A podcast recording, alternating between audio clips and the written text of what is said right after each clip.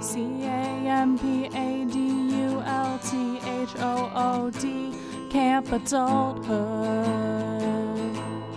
Bridging the millennial divide, one conversation at a time. Interviewing guests, strangers, and friends. We hope that you enjoy your stay at Camp Adulthood. Hello and welcome to Camp Adulthood and the Resident Youth. I'm the Resident Youth, Maddie Yergi. And I'm, sh- what am I? Camp Adulthood, Shay Keats.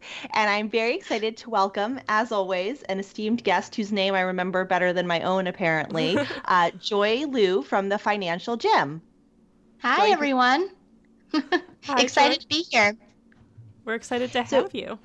Yeah, so Joy, to get started and to just put you in the uh, millennial spectrum, if you could just give us um, kind of where you're from, where you live now, what year you were born, and all that jazz. Give us your elevator Sure. speech. Yeah, so um, you know, my name's Joy. I grew up in small town in Oklahoma, um, and then I went to college in the Northeast and um, got my dream job in advertising right after college in New York City. I worked for a big agency um, and then transitioned into startup world and working in financial. Um, working in financial wellness. Um, I am 27. Um, so firmly in the millennial camp and proud of it. Love it. Love it. That's so awesome. I feel like this is a very apropos guest to have this week because I know I just did my taxes. I feel like Maddie probably Oh. did hers very early. No, I hired a CPA to do mine. Jim. Oh, wow. He's working on it. Hello, Jim. Good old Jim. hey, Jim. Thanks for listening. um, maybe we could, maybe as a transition, that could be my millennial moment because the reason why I hired a CPA is because I got audited by the IRS. And so I do Ah. not trust myself to do them again, even though I am an accountant. Not a CPA. I do not have my CPA though. So, um, Well, my mom still does my taxes, so that's probably an appropriate millennial moment for me too. is she a CPA or is she just good at them? She is not. She is. Um, you know, I grew up in a Chinese restaurant. My mom owns a restaurant in Oklahoma and um, flips houses on the Mm, side. wow. Very cool. Um, so she's always been very savvy. So she always finds me a great return. That's awesome. That's awesome. Is it bad if I say your mom, the mental image I'm getting is the mom from Crazy Rich Asians, not Nick's mom, but Rachel's mom, who like, it's like the same story. She had a Chinese restaurant and then she's a realtor and sells homes. Yeah, I mean it's it's common interest for sure. Yeah. Yeah. I was like, wow. I have yet to see Crazy Rich Asians, so Oh, it's so oh, good. I yeah, need it's to. good. It's on my list. I'm actually going on a plane this weekend, so Oh, and I It'll know be it's an on- option. Yeah, It'll be there. that's great. Um, so I'm just gonna, in keeping with the millennial moment, yeah, taxes theme. Um, mine is definitely that. I mean, I feel like it's such a millennial thing to say, like, why didn't they teach how to do your taxes in high school? And um, I think that's very true. But so I was, I also have a CPA who does mine, but she also happens to be my cousin and former guest of the pod, uh, Kristen. And uh, she was doing them. And this is like the first year I've had to file my taxes as an entrepreneur. And there's just so much shit out there that you can get fined for that I wouldn't even. yeah, have it's realized. worth paying the whatever Yeah. fee. Yeah. And then, like, so I had this weird thing where I hired a couple vendors and I didn't 1099 them. So I was going to get like a, this ridiculous fine. And then what was the craziest thing about it is I was like, okay, whatever. It's my first year. It's cost doing business. I'll just pay the fine. And Chris was like, oh, yeah, no. You can't just pay the fine. It's like a fine every year indefinitely until you reach whatever the limit is on the fine. And I was like, why, why can't I just pay it and move on? Um, and then, of course, and you also even- don't want to be on the IRS's radar because then they'll audit you. Well, Yeah. But also, then we found like this crazy loophole that because I paid with one of these vendors with PayPal and the other one with a credit slash debit card, I actually didn't have to 1099 them. So now I'm not getting oh, fined. Wow. so, it's very I know. Confusing. Um, Yeah. Joy, do you have a millennial moment to share with the group? Does Uh, not have to be tax related. Yeah, not sp- well. I was thinking about this a lot, and I guess I feel like my entire existence is a millennial moment. That's awesome. um, but I think something recent, just like talking about, um, you know, working for uh, working for a small business. I feel like that's a nice way for me to get my entrepreneurial. Um, what is it? I have that bug, so I get to experience that without having to deal with the ramifications of 1099s and things like that. Um, but I do have to I do have to manage people for the first time in my life. Um, and sometimes people who are older than me are like in different generations. So I've been thinking about that a lot of like that's this must be interesting for everybody involved for me Yeah. to be their manager. Um, but And how do you find that that's usually received? Like, is it more that you're feeling uncomfortable or that they're just acting a little I think off? I'm feeling uncomfortable just because I feel like I consume so much content about generations to where I'm like, oh, this is a thing that gets talked about. So this Yeah. must be a weird thing. Yeah, Um, you but might be I more aware of fake it. I just have to fake it till I make it. So Yeah. um, overall, it's been good, but it's just, it's an overall awareness, I think. Yeah, for I was reading a har I'm maybe you have read it if you've consumed the content, but there's a really good Harvard Business Review article, and um, I'll have to pull it up and. I think it's actually worth maybe in a future episode, Shay, doing a deeper dive on it. But it goes Mm-hmm. through kind of the cycles of generations, Mm. and I can't remember the exact words, but it's like there's four different types of generations, and they've mapped it back to like the 1600s, like since Oh wow. pre America even. And there's only been one time in like the 1800s that it hasn't followed this cycle where it's like I think it's hero, savior, artist, and then there's one more that I can't remember. But they go through like a cycle and oh, they that's think so cool. Yeah, I'll post it. I'm doing a really Wait, poor so job. does that mean that Gen Zs are the new heroes? No, well, well, we're millennials are heroes. Millennials, all the. oh yeah, that's right. The yeah. article's a few years old and they didn't include Gen Z on it, but I think Gen Z Yeah. is primed to be an artist generation. I love More that. like a I can see that. Yeah. Yeah. yeah. and so our hero stuff comes in like with climate change. We've been set up maybe a little bit to like have to clean up a mess from before. Mm-hmm. Um and boomers I think are saviors like they try the the savior hero thing is really interesting especially because most millennials were raised by boomers where Mm-hmm. sa- someone who has like a savior complex like usually thinks that they're doing a really good job i'm like totally paraphrasing this article but they think that they're doing they see a problem and they're like i have to be the one to save it and then the hero generation is the one that actually saves it from being raised by the savior generation so it, it goes hand in hand and then whatever gen x was the one that i can't remember they raise the artist generation and those two kind of go hand in hand so I, there's a lot of really interesting psychological research about about it I love that stuff. Mm-hmm. So cool. it's very cool so shay do you have a toasty campfire hot topic for the group? I group do. I like forgot about this section, but luckily I was so well prepared for our uh, solo sode that we did last week, in which we didn't do a hot topic. I was able to just pull one out of that hat. great Um, and I was wondering if either of you guys had seen the article. I mean, it's all over the place, but um, I think most recently it was written about in the Atlantic, where it says when kids realize their whole life is already online. yes this was And not one that i was going to do this week but it, i have read about this so Oh, i'm very interested Awesome.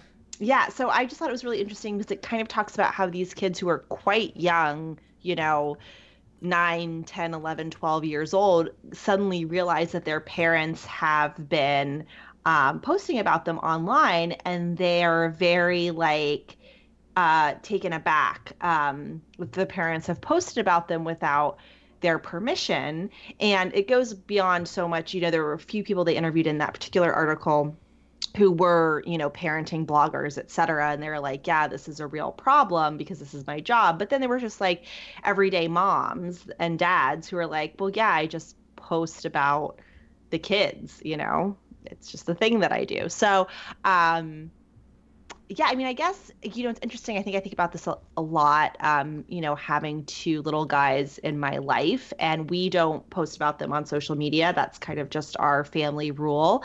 Um, sometimes I'll make like a peripheral comment, like I'll show a drawing that they did, or like you know a foot or something, but like I don't really post about kids, and I don't judge other people that do. That was just like the right choice for us.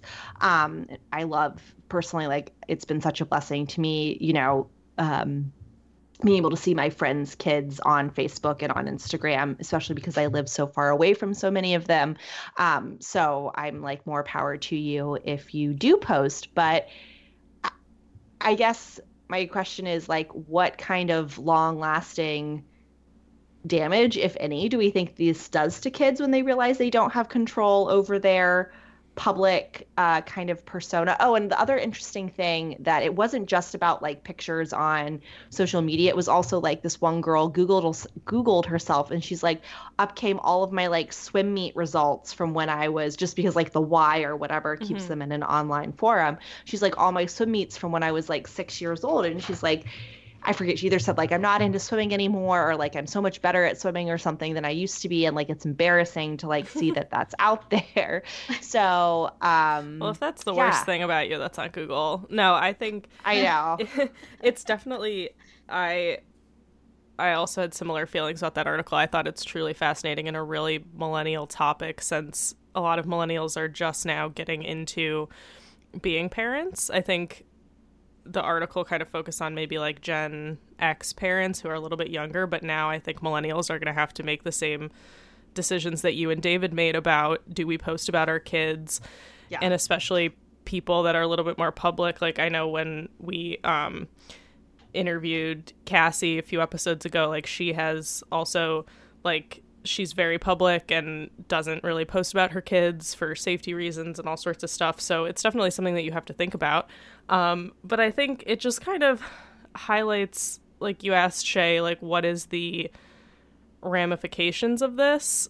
Mm-hmm. Like I think it's mostly just between like the parent and the kid, and I would think that like if I was a parent and I know there's like the really famous example of like the mommy blogger who like her kid was like, please stop. And she was like, no. Yeah. Um, yeah. But it's like you have to think about the psychological ramifications of not treating your kid as like a sentient being or yeah. like, oh, you live in my house, you're going to do whatever I say. Um, yeah. And I wonder that because I too have like people on my Facebook and stuff, and I'm like, oh, you're posting a lot of content about your kids, and like they have no idea. Yeah. Um, there's definitely a fine line there. But I think if you're like, kid is old enough, like 10, 11, 12, 13, and they come to you and they're like, hey, please stop like doing this, and you you have to don't stop, then you're just going to set up yourself for having a bad relationship with your kid over something that's like very silly. Well, I think honestly, and all of these things are very true, and it's again something I think about, and I wonder if it'll be different when it's you know if I, it's a baby that I've actually birthed, if I'm going to care less or care more, I don't really know. I'll probably care less, actually, which is interesting. uh, but the whole thing that was most disturbing to me about the article was that what the kids were worried about at 9 10 6 years old they were worried about their online image because they wanted to curate a more perfect image of themselves online and to me that was really problematic because yeah, I'm like, weird.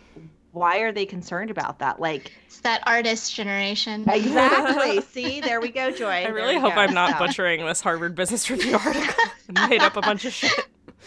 but yeah, no, it makes sense, right? Yeah, I think. Yeah. I don't know. I think it's um. It's just one of those things. Like, I think it's also like the narrative aspect, right? Like there's some families online where it's like I feel like I know literally every day, like every activity, every weekend what your kids are doing, like mm-hmm. where you guys go. Not only is that unsafe, like you shouldn't be posting that much information yeah. even if you are an adult about where your whereabouts are and when your home is vacant and stuff like that. Mm-hmm. But you know, I think it's fine like if I was thinking about my own kids, like I I would definitely feel free to like post family photos and like share their image. up Says until the, girl who refuses to be in her family Christmas card. I just Oh, want to well, point that out that's right now. because I think Christmas cards are a waste of money and they're bad for the environment and they cause literally a moment of joy and then get thrown away. No, I'm just kidding. I'm being cynical, kind of. I'm like 80% serious. Um, but yeah, I'm fine with like if we wanted to do an e Christmas card, totally fine. Um, but yeah, I think it's I think it's just the moment when the kids are like trying to take control of themselves and you push back as the parent and want to like either as a control thing like you as the parent want to be con- in control. And it's like your kids are not that interesting anyways. I don't know. Yeah. i have many opinions. What about you joy? Do you have any strong opinions on this topic I don't know. I remember um, I remember meeting somebody and they had mentioned that they chose to not post any pictures of their kids online, like very intentionally. And I had never thought about it before because I don't have kids yet. Um, and it brought up that whole that whole question of like, oh, that's an interesting choice and like makes sense, like why you would choose that. And um, I feel like that's going to be such a unique problem for that generation to deal with because I have no idea what I would even feel about it if I were nine right now and already had pictures of me on the internet. I don't know.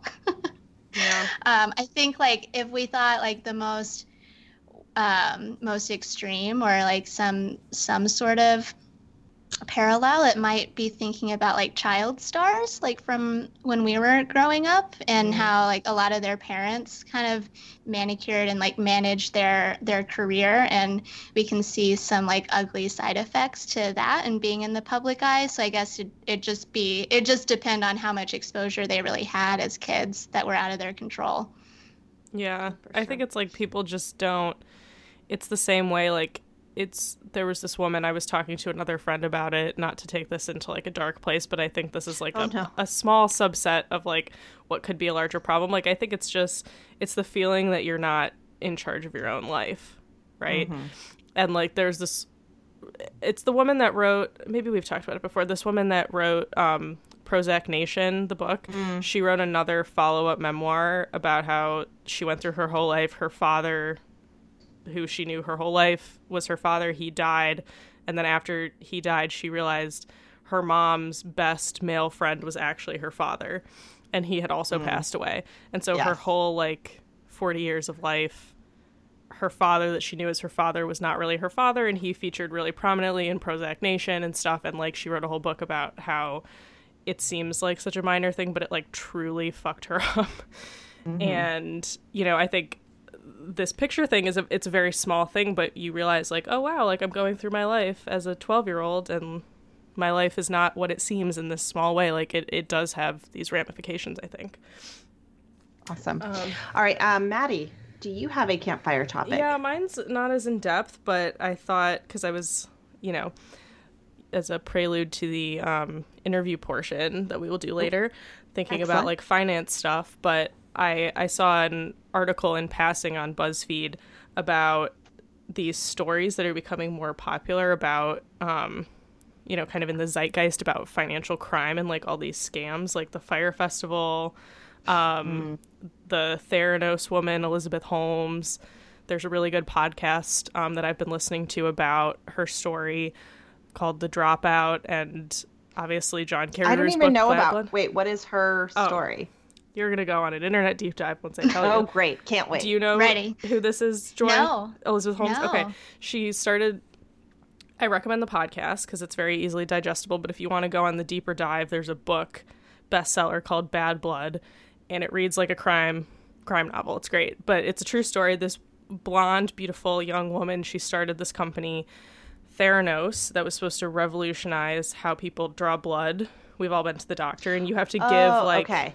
A huge amount of blood in order to sample it. And she had started this company that claimed that they could do all of these tests without it would basically a phlebotomist would not need to be a job anymore, basically. And you could just go into a Walgreens, pick your finger, and you would know if you had herpes or if you had any sort of disease that you would normally need to take a blood test. The technology did not exist. It was completely fraudulent. And they raised so much money. General Mattis was on the board of their company, like all these really high profile people. And she's like definitely a corporate sociopath. Like she's not a good person. Um, and she was like having an affair with another guy who like worked at the company. So there's all this stuff, but they propagated this fraud for like many years. And like turns out the technology just didn't exist and it actually existed in Walgreens stores for a period of time. And Oh, wow. they tested it on like dying cancer patients, know, knowing that it didn't work and giving people all this false hope. So, anyways, that's been like, I think Jennifer Lawrence signed on to play her in a movie I read recently too. So, look out for that. Um, but yeah, so like the Fyre Festival, which we're familiar with that. There's been like a couple other ones. I find them very fascinating. Um, Yeah. And I think this sort of like millennial, they called her in the article, Elizabeth Holmes, the Theranos woman, the millennial Bernie Madoff. Oh my so god. So, like yeah. he's kind of the baby boomer ideal of like what a con man looks like, but the millennial con men and women are much more savvy. They're using technology and um, social media to kind of propagate these cons, but at the end of the day, like they're just con people. They're not. Did she have any intention of developing the technology or or it was all just a scam? Yeah, so they had like a scientist and like a lab um, through Stanford, I think, but basically they had no one kind of with like an advanced medical degree there, and people were kind of like doing this research, and they kept coming back to like it's it's not working right now. Like we need more time, Mm-hmm. and she's intentionally separated like the medical research people from the like marketing people. And so like the people that were working on the technology didn't necessarily know that she was putting it to market and the people that were helping her launch it didn't know that it didn't work. That's Ah. the claims in a nutshell. Um so yeah you can that's the the thought that's my thought that she knew all along that it was never going to work and just kind of put it out of her mind and tried to sell the product anyways but there were people at a certain point in the past that like believed that it was possible but then obviously through medical and scientific research realized with what's available today it was never going to happen Yeah. but yet the I company mean, I continued think I think a lot of you know raising money for like startups and venture Yeah. capital um, is a lot of like selling people an idea, at least in the beginning, Mhm. Um, and like your ability to sell that idea with the idea of like if there's more money, then like we can actually make this thing happen. Um, but to a certain degree, um, that becomes you know way too much, right? Yeah. So interesting. Well, and I think what's really interesting is about people like this. You always kind of wonder, like, if they if she had landed on an idea that was feasible, would she now be lauded as Oh, one of the great be, like- business geniuses of our generation? she would be Right. richer than steve jobs like yeah, yeah. they talk about that in the podcast like she this technology if it had existed would have every hospital in the country every drugstore every person would like want this product hmm and would buy it and like and i th- what i found interesting about it too because you think like oh how many people down the line had to like say yes to this and they interviewed the people at walgreens and they asked a lot of tough questions and kind of got the runaround but they were like oh she seemed so trustworthy and like all the they had all these investors and we figured the investors had done the due diligence so like we saw the red flags but we didn't really think about it it's like you just put all this trust into people that are putting trust and Mhm. there's nothing there like no one had ever seen the product work or even had a prototype of it or anything and walgreens put it in the store with not even any information it's crazy um so anyways that's my hot topic All right. Okay. Joy, Joy, do you have a campfire topic? Um, well, I was seeing, um, I guess Bankrate did this study in the trying to keep it in the financial theme um, and millennials. Uh, apparently, what is it? Apparently, two thirds of millennial homeowners regret their purchase of buying a home, which I thought was interesting because there's a lot of, you know, that's such a that's such a part of the American dream. And I think there's so many headlines, like buzzy headlines about like more millennials are buying homes finally and like single mm-hmm. women mm-hmm. and all these great things about it. Um, but what we see, uh, or what I see when I'm coaching clients, is just all of the ghost expenses that come with owning a house. Yeah. So, like, for me, I'm like, no thanks. um, and we've seen so many bad, we've seen so many like unfortunate circumstances when it comes to home ownership at mm-hmm. the gym to where we all feel like it's kind of a racket. Um, so it's interesting seeing that that's finally a headline or like someone's actually talking about it. Yeah. Uh, yeah.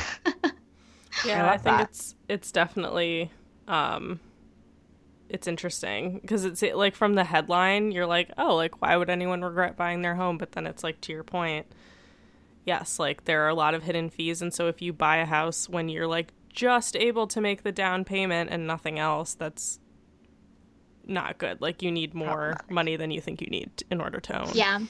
I also feel like i wish i'd been a renter. I mean i did rent many years ago for like two years in Cleveland, but that's like a whole other thing. But like, I wish I'd been a renter somewhere else besides New York City because I feel like my main issue with renting was always that I felt like the landlord, and this is a somewhat uniquely distinct New York City problem, is that I really felt like the landlord at any time, and they did, could come and pull the rug out from under me.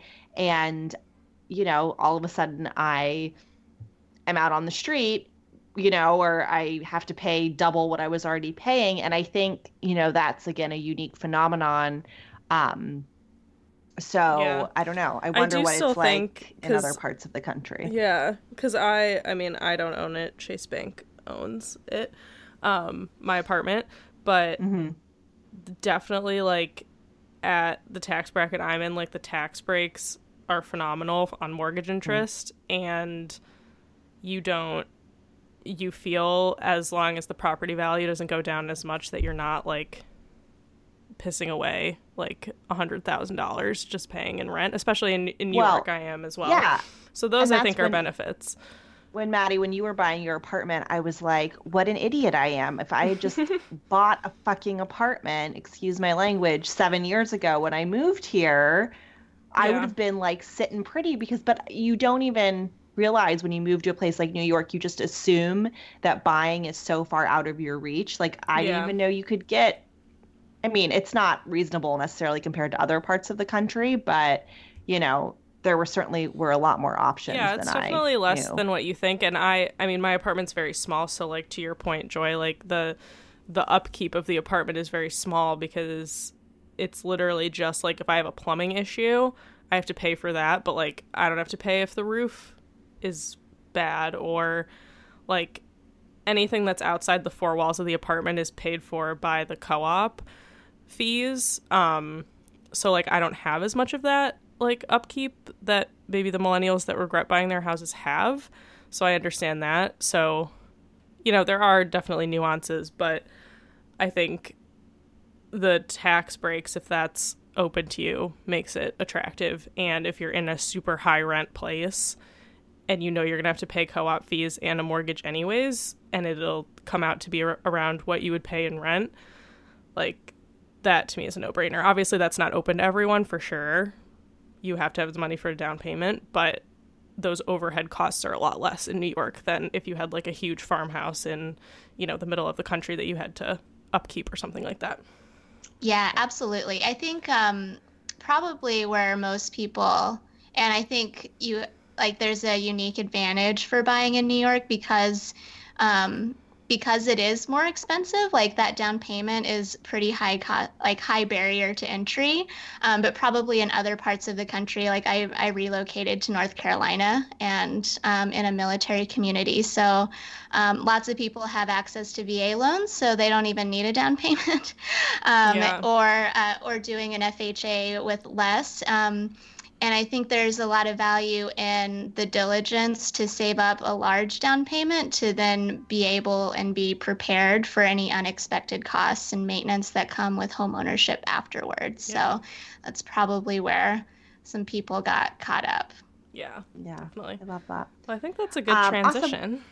Awesome. let's transition right into our interview with Joy. So, Joy, I'd love you to start by just telling us a little bit about your job and also about the financial gym, which, Sure. by the way, was brought to our attention by wonderful guest of the pod, Lily Womble. Oh yes, we love Lily. Um, she's been around the gym a lot lately, doing um, doing her workshops and Yeah. utilizing her space. So, um, well, my name um, I am a certified financial trainer at the Financial Gym. So, um, it, the Financial Gym kind of sounds like what it. It's, it is what it sounds like. So, um, we uh, we offer one-on-one financial training for people to get financially fit. So, um, just like you would pay a monthly membership fee to attend your regular gym, um, we charge a monthly membership um, subscription, and you get access to a personal financial trainer um, that takes a look at your individual personal, you know, individual financial circumstance um, and looks at your goals and puts together a custom plan uh, to help you get to those goals and holds you accountable along the way. I love that. That's so cool. So, uh, Maddie, I don't know. uh, Yeah. What is your first question? I have some hard hitting ones, but okay. Well, maybe you we'll- want to we'll dive use- in a little more easily. Yeah, no, I think it's it's definitely such a great service and Lily has sung the praises and I'm just wondering how how does one become a financial trainer and how did you kind of find the financial gym in order to work there? Like what's your journey to come to the place where you are now? Yeah, well, uh, like I mentioned um, in my intro, I started my career working in advertising. Um, I studied advertising in college and landed the job at the big agency and thought um, thought I had made it, and then realized as I was working through the grind, I was like maybe this isn't really for me. Um, and but in the meantime, while I was doing that, living in New York as like a as a recent college grad, um, making a salary for the first time, but also not a high one, um, and living in a high cost of living city, um, I was learning how to budget and like how to use what a credit card was and how to use it and what are like what are the rewards um, and then finding that I was just spending everything that I was making. Um, not that I was accumulating any credit card debt in the process, but um, you know, having an immigrant mom, she did tell me to save everything and spend as little as possible, and I was not living that way. Um, but I wasn't taking her advice, so I felt like I needed to pay somebody to help me with this. So at the time, I was actually a client of LearnVest, which was another very similar company. Um, and they recently, well, she, they got bought out by Northwestern Mutual, and then they kind of cl- um, they closed the doors on the one-on-one financial advising that I was getting at the time. Um, but in the process, I felt like it was really transformative to have like somebody, uh, like a millennial friendly company and someone who was friendly but smart, um, be able to just give me, tell me what to do with my money, where to put it, how much to save here and there. Um, and as I was growing in my career, I finally had the ability to like save an emergency fund, which is such a snooze fest, um, but so important. I'm so obsessed with the emergency fund. Um, so, about five years into my career, I married into the military, realized that I was going to have to pivot my career, um, that so I didn't have to live in New York City um, and how that there's like so many issues with military spouses being underemployed or unemployed. Um, so while I was trying to figure that out, trying to negotiate remote working opportunities with my agency that I was working with, and realizing that I was kind of just hitting a brick wall. Um, and they kind of gaslighted me and gave me an end date to leave. Ugh. Um, but it was all okay because I had ten thousand dollars in my emergency fund. So like, f you, like I, I go. Um, I can live in New York City without a paycheck, um, and still cover all my expenses and live my best life for a little while until I figure out what's next. Um, and in that moment, I realized that that gave me such an extreme calm um, dealing with that bad work situation. Um, and it gave me the ability to, um, I spent. I spent six weeks in New York. Um, just I called it fun employed. uh, reaching out to all of my connections that I had made over time and networking, and um, finally living that entrepreneur dream of like working out of hotel lobbies and looking important. Um, and in the meantime, I got some consulting gigs from it. Like I just got to approach that situation from a point of power. Um, and then I felt passionate that everyone should be able to do that. So I met some I met someone who was leaving their job to go work for the financial gym. And at the time, I was like, oh, well, I can help with market research. Like, I can share my plan that I got with LearnVest and just like meet the team. And it turned into an unintentional job interview, and we all hit it off great. And I said, hey, I'm looking for I'm looking for remote working opportunities. Like, are you hiring trainers? And would you ever hire someone to work remotely? And two weeks later, they called. They're like, "Hey, were you serious about that? Because you need to come in, and we got to teach you everything." that's so awesome. That's how. That's how I got with the gym. Um, in terms of qualifications and what we're like, how to become a financial trainer. Um, you know, there's a lot of there's like a lot of mystique and um, we call it it's kind of like the wizard of oz kind of thing when it comes to investing and um, a lot of and like that's very valid for probably like 1% of the population. Um, and um, a lot of basic personal finances are things that um, we were probably supposed to be taught at home or at school and that's just not part of part of it. Um, so a lot of us just need the basics. Uh, a lot of what I coach clients with is probably similar to like, you know, your grand grandma's um, advice to like save and uh, save, pay yourself first. Um, don't carry credit card debt. Like those types of things. Um, so when we're looking for and looking we're, when we're looking and hiring financial trainers, we're looking for someone who has compassion, empathy, and a passion for personal finance and teaching others about it. Um, and we can teach the rest. That's Love great. that. So say I was a new client and I'm just starting to work with you. Kind of walk me through the process of what that would look like and what are the most important things that you touch on day, from day one. Yeah. Um, so the very well, I guess once you decide to become a client, because we have um, we have an initial consultation call. We call it a, a warm up call, um, and you talk to one of our lovely warm up call associates, um, and uh, they'll tell you more about the service. Once you decide, um, they'll assign you with a trainer. Um, if you're in New York City, we have a location there, so um, you can meet with, you can come to the gym and meet with somebody in person, one on one.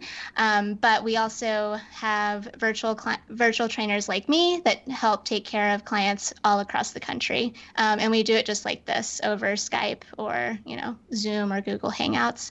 Um, so the first meeting we call it the financially naked meeting because because uh, um, we don't usually talk about this kind of stuff, right? Like yeah. it's still taboo to talk about your finances, and um, we joke, but not really joke, that we're all probably more comfortable getting physically naked with somebody than we are getting financially naked with them. Um, so we do that on the first date. Um, so in the first meeting, we uh, it's really meant for us to get to know each other, but we will talk through like all the specifics. So we'll um, we'll talk about like what are your account balances um, in your cash accounts, checking, savings, um, retirement. Do you have any old retirement accounts, 401ks that you don't really know where they are. And need to track them down, um, brokerage accounts, eh, and like educating them on what general investing looks like too. Um, then we'll talk about debt, so student loans, if there's a mortgage, um, car loans, credit cards credit score. Um, we get a rough sense of expenses, knowing that a lot of us don't have a great idea of whatever what our expenses are. Um, so as long as I know what the fixed like the major ones are. And then um, I try to reserve most of the time to talk about goals. Um, so we can kind of paint the future a little bit. Uh, we'll talk short-term, medium, and long-term goals, and kind of what what would you do with your time if you didn't have to work, mm-hmm. um, and figure out what's most important to you, and then from there I'll uh, I put together a plan that addresses all of those things um, based on the goals and then based on what the client's values are. Um, and then I'll share the plan with them. About a week later, we set up a second appointment and I present it to them, answer any questions. And um, that's where a lot of the financial literacy and the education comes in because mm-hmm. I can tell you to open this thing and all the um, but I can also help them understand like the alphabet soup of all the acronyms that are out there and mm-hmm. all, what all those terms mean um, in a very like it's a very non-judgmental and and compassionate environment. Um, from there, if they do the monthly membership, um, you'll get like a little nudge from me every couple of weeks just to check in and see, like, hey, did you do those tasks that we talked about? Um, and then on a quarterly basis, we'll have another official meeting where um, I'll run their transactions. We'll talk through spending activity and then um, work on more um, more targeted and tactical goals to work on to get to their goals. That's awesome. I yeah. that. So, what is? I'm sure you might have been anticipating this question for for a young millennial and an older millennial like Shay and I. You know, I'm 25 and Shay is 35. What do you think? Almost 35. Almost 35. Close enough. It's in the calendar year. Shay is upset that I have aged her more than she is. Um, but I'm just wondering because our audience is kind of mixed. So, like, for what do you think would be kind of some of the the goals that you've maybe heard from your clients or other millennials on the younger end of the spectrum versus the older end of the spectrum? And you know what are some of maybe for the younger people things that they can do so that they're not setting themselves up for maybe pitfalls that you see with some of your older millennial clients? Yeah so, you know, honestly, it's really different um, with every person. Like, personal finance is really personal. Um, I can tell you, I have we have clients of all different shapes or sizes. So I've got clients with, um, well, I've got clients as young as 18 years old and as old as 72 years old, and I also have clients with negative dollars in their bank account, and then I have clients with three million in assets. Um, and the mo it's funny or I don't know if it's funny. It's interesting how the emotions are all the same around the money, regardless of how many zeros are, you know, are there. Um, I think the biggest, the the biggest difference or the most common goals that I'm seeing with clients um, on the younger spectrum, they're coming out of school or um, they're just they're just kind of hitting their stride with their careers and starting to make real money. Um, but looking at their accounts and wondering where all their money went. Mm-hmm. um, so they don't have a lot to show for um, show for where they've where they've worked so hard to get to in their career. Um, and then on the older millennial spectrum is starting to think about starting to think about buying a house and having kids and like do they want to stay in the city or um, you know they or have let lifestyle inflation kind of catch up to them.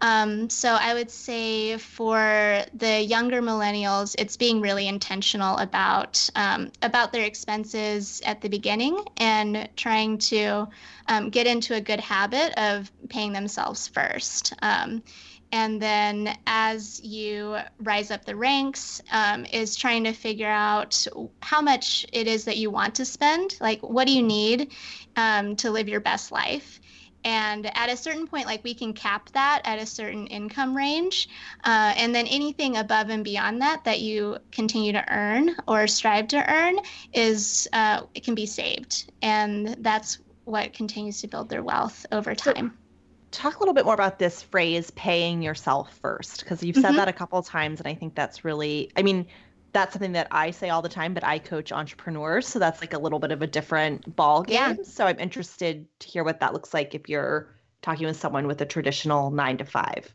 Yeah, so paying yourself first just means um, setting aside a, a set a set amount towards your savings account um, before you even account for your expenses.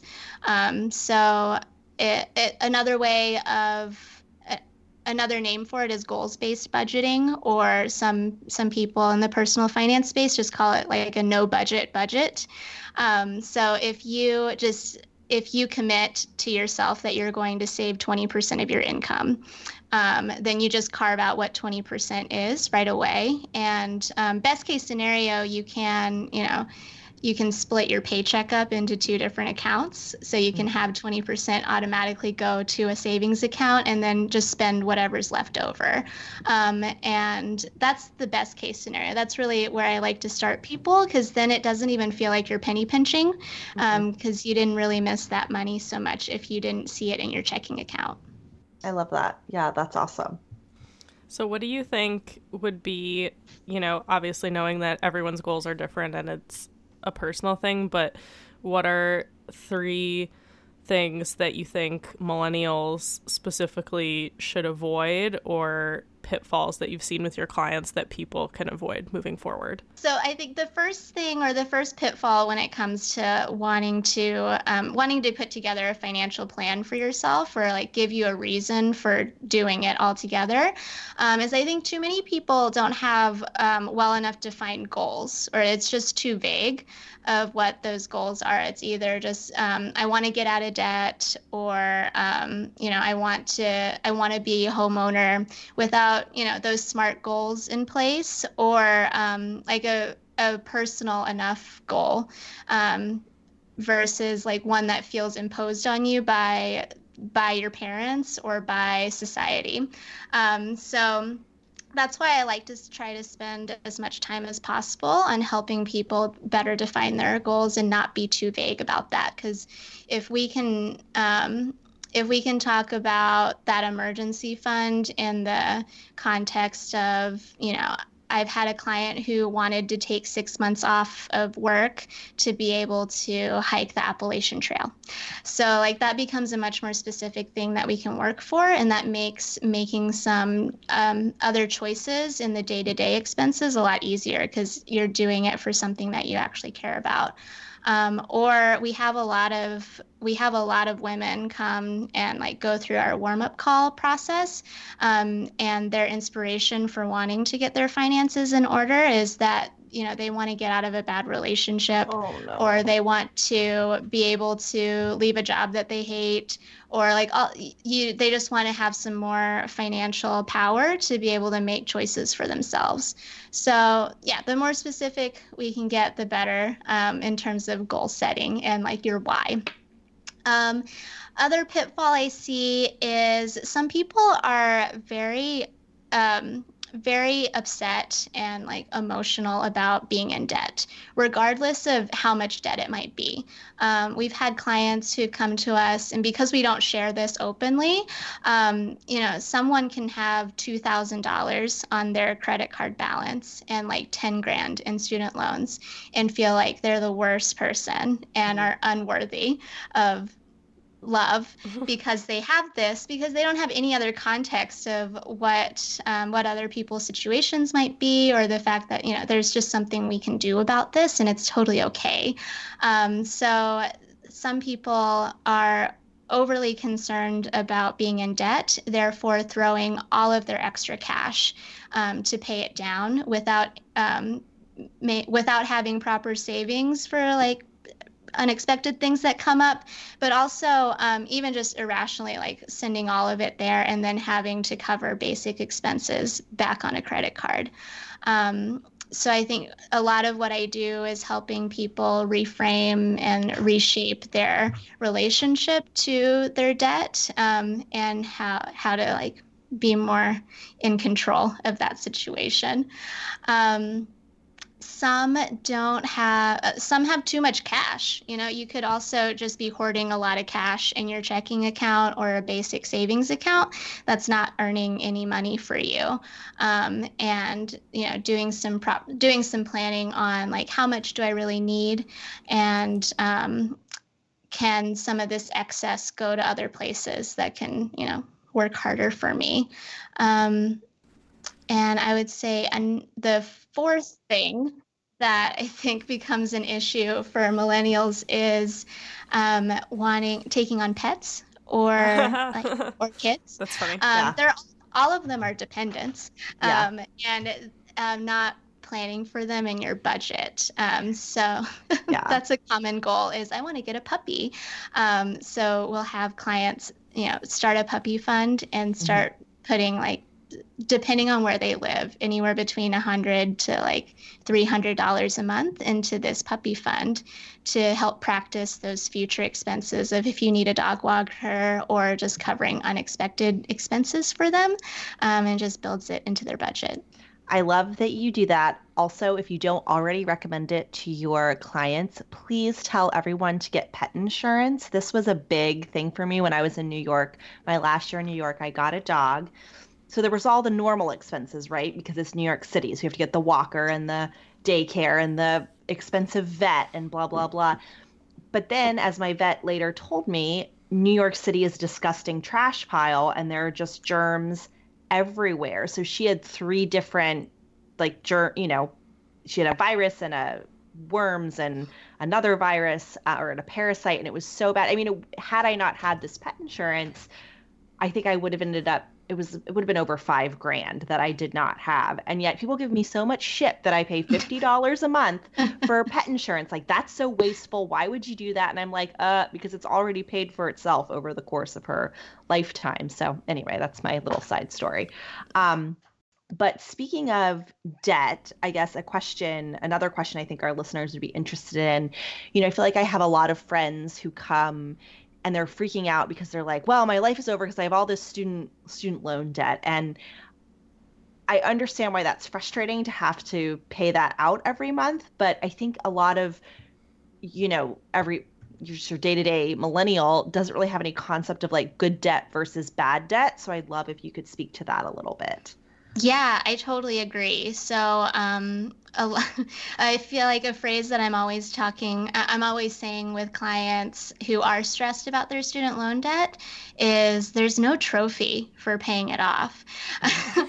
um, unlike, you know, unlike other yeah. types of debt, right? Like a mortgage or even like um, like a revolving line of credit like a credit card um, you pay it back but it gives it gives you some flexibility or some flexibility is built in for you to access that again if you needed it.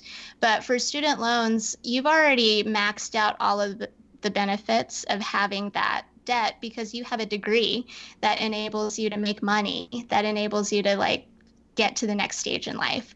Um, and we focus a lot on how do we make the student loan payment um, as um, how do we fit that monthly payment into your budget? So you can always make it no problem um, and stay in good standing with it and make sure that that's not getting in the way of getting to other goals or other things that you want to do with your life because like all of that is done. We just need to make sure you can afford to pay for it. Um, so that is yeah that's a common thing that i'm always telling people is if they don't have if they don't have an emergency fund in place um, and if they have credit card debt or other high interest debt, um, those are definitely going to be a higher priority for us to take care of before we start sending any extra money to the student loans. I love that. Yeah, I think that's no, I think that's a that's a good point because I feel like I have like I was just talking to a friend recently and she was like, "Oh, I would love to live in New York and her student loan payment is like $300 a month or something like that. And she was like, if I didn't have the student loan payment, I could afford the difference in rent between like where she lives and New York.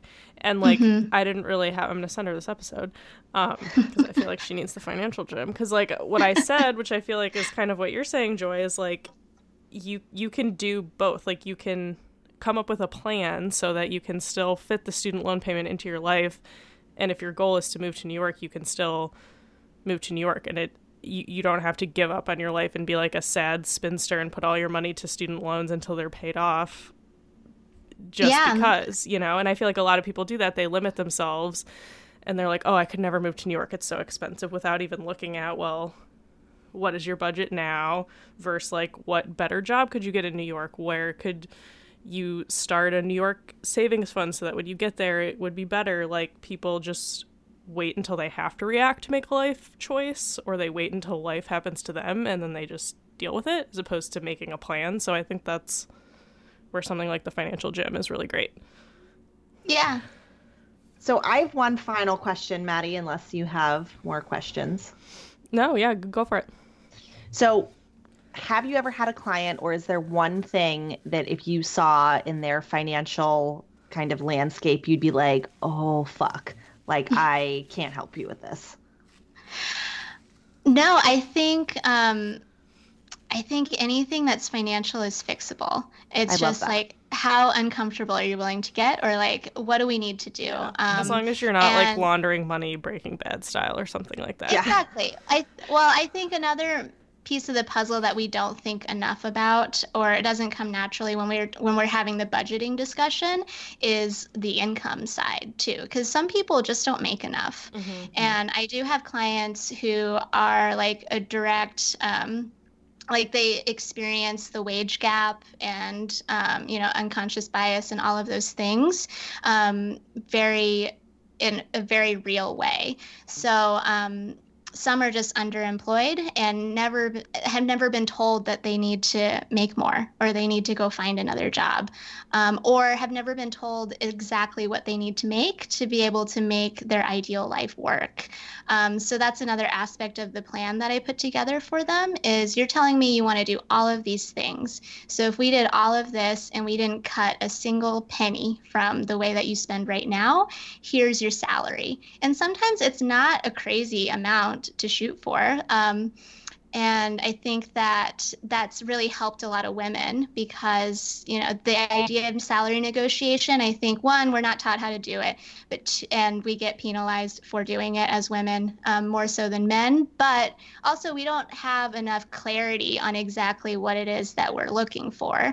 Um, so I find it's really helpful when I put together a budget for them based on their goals and like the abundance of what we actually want in life and assign like okay, for your your dream salary is $85,000 a year and like that's a very feasible salary for someone who's college educated and lives in a big city or or not like doesn't matter.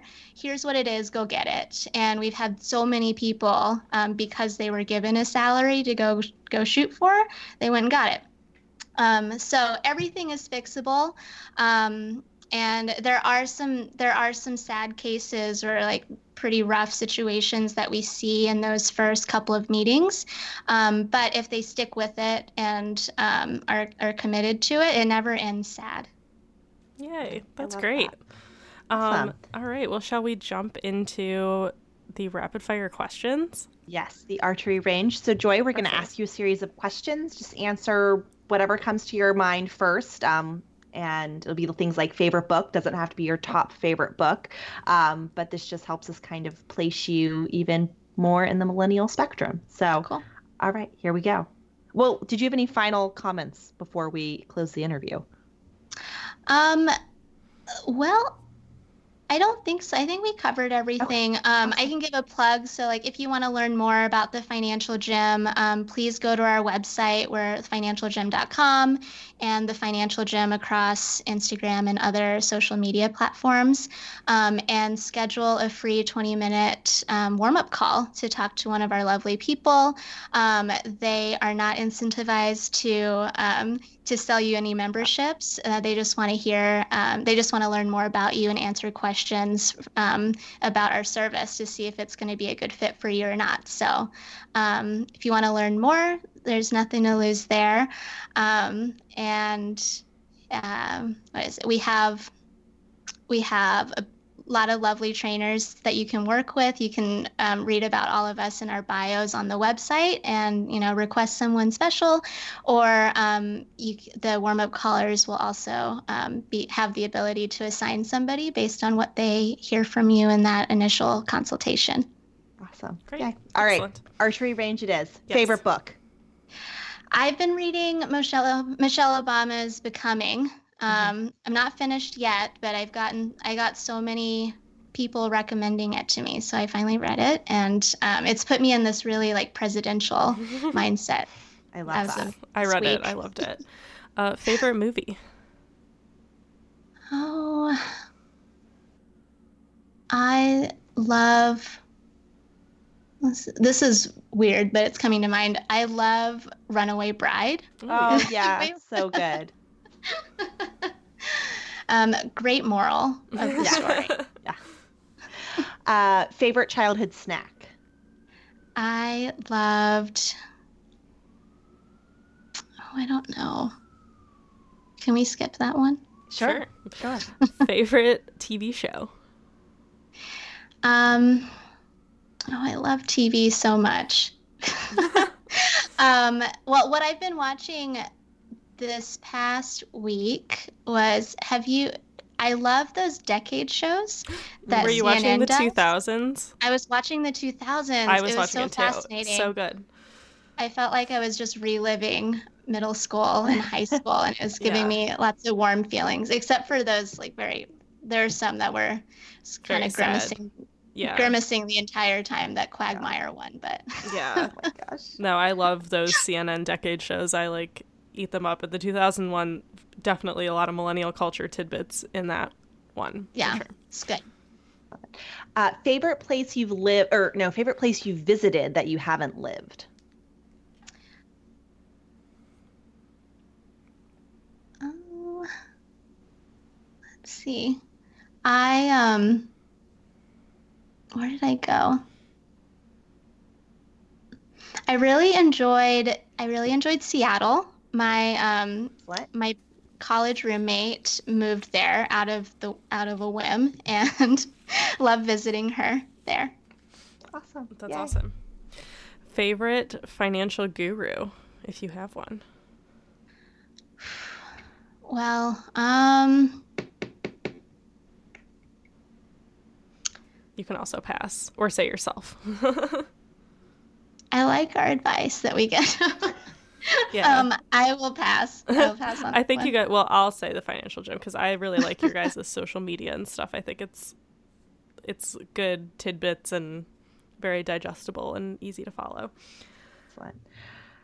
All right. Well, I think that's all I have. Um, Joy, can you just one last time just like shout out the website and the social media? Yeah, so um, our website is financialgym.com and we are most active on Instagram. So we are the financial gym on Instagram. Awesome. Excellent. Wonderful. Thank you so awesome. much.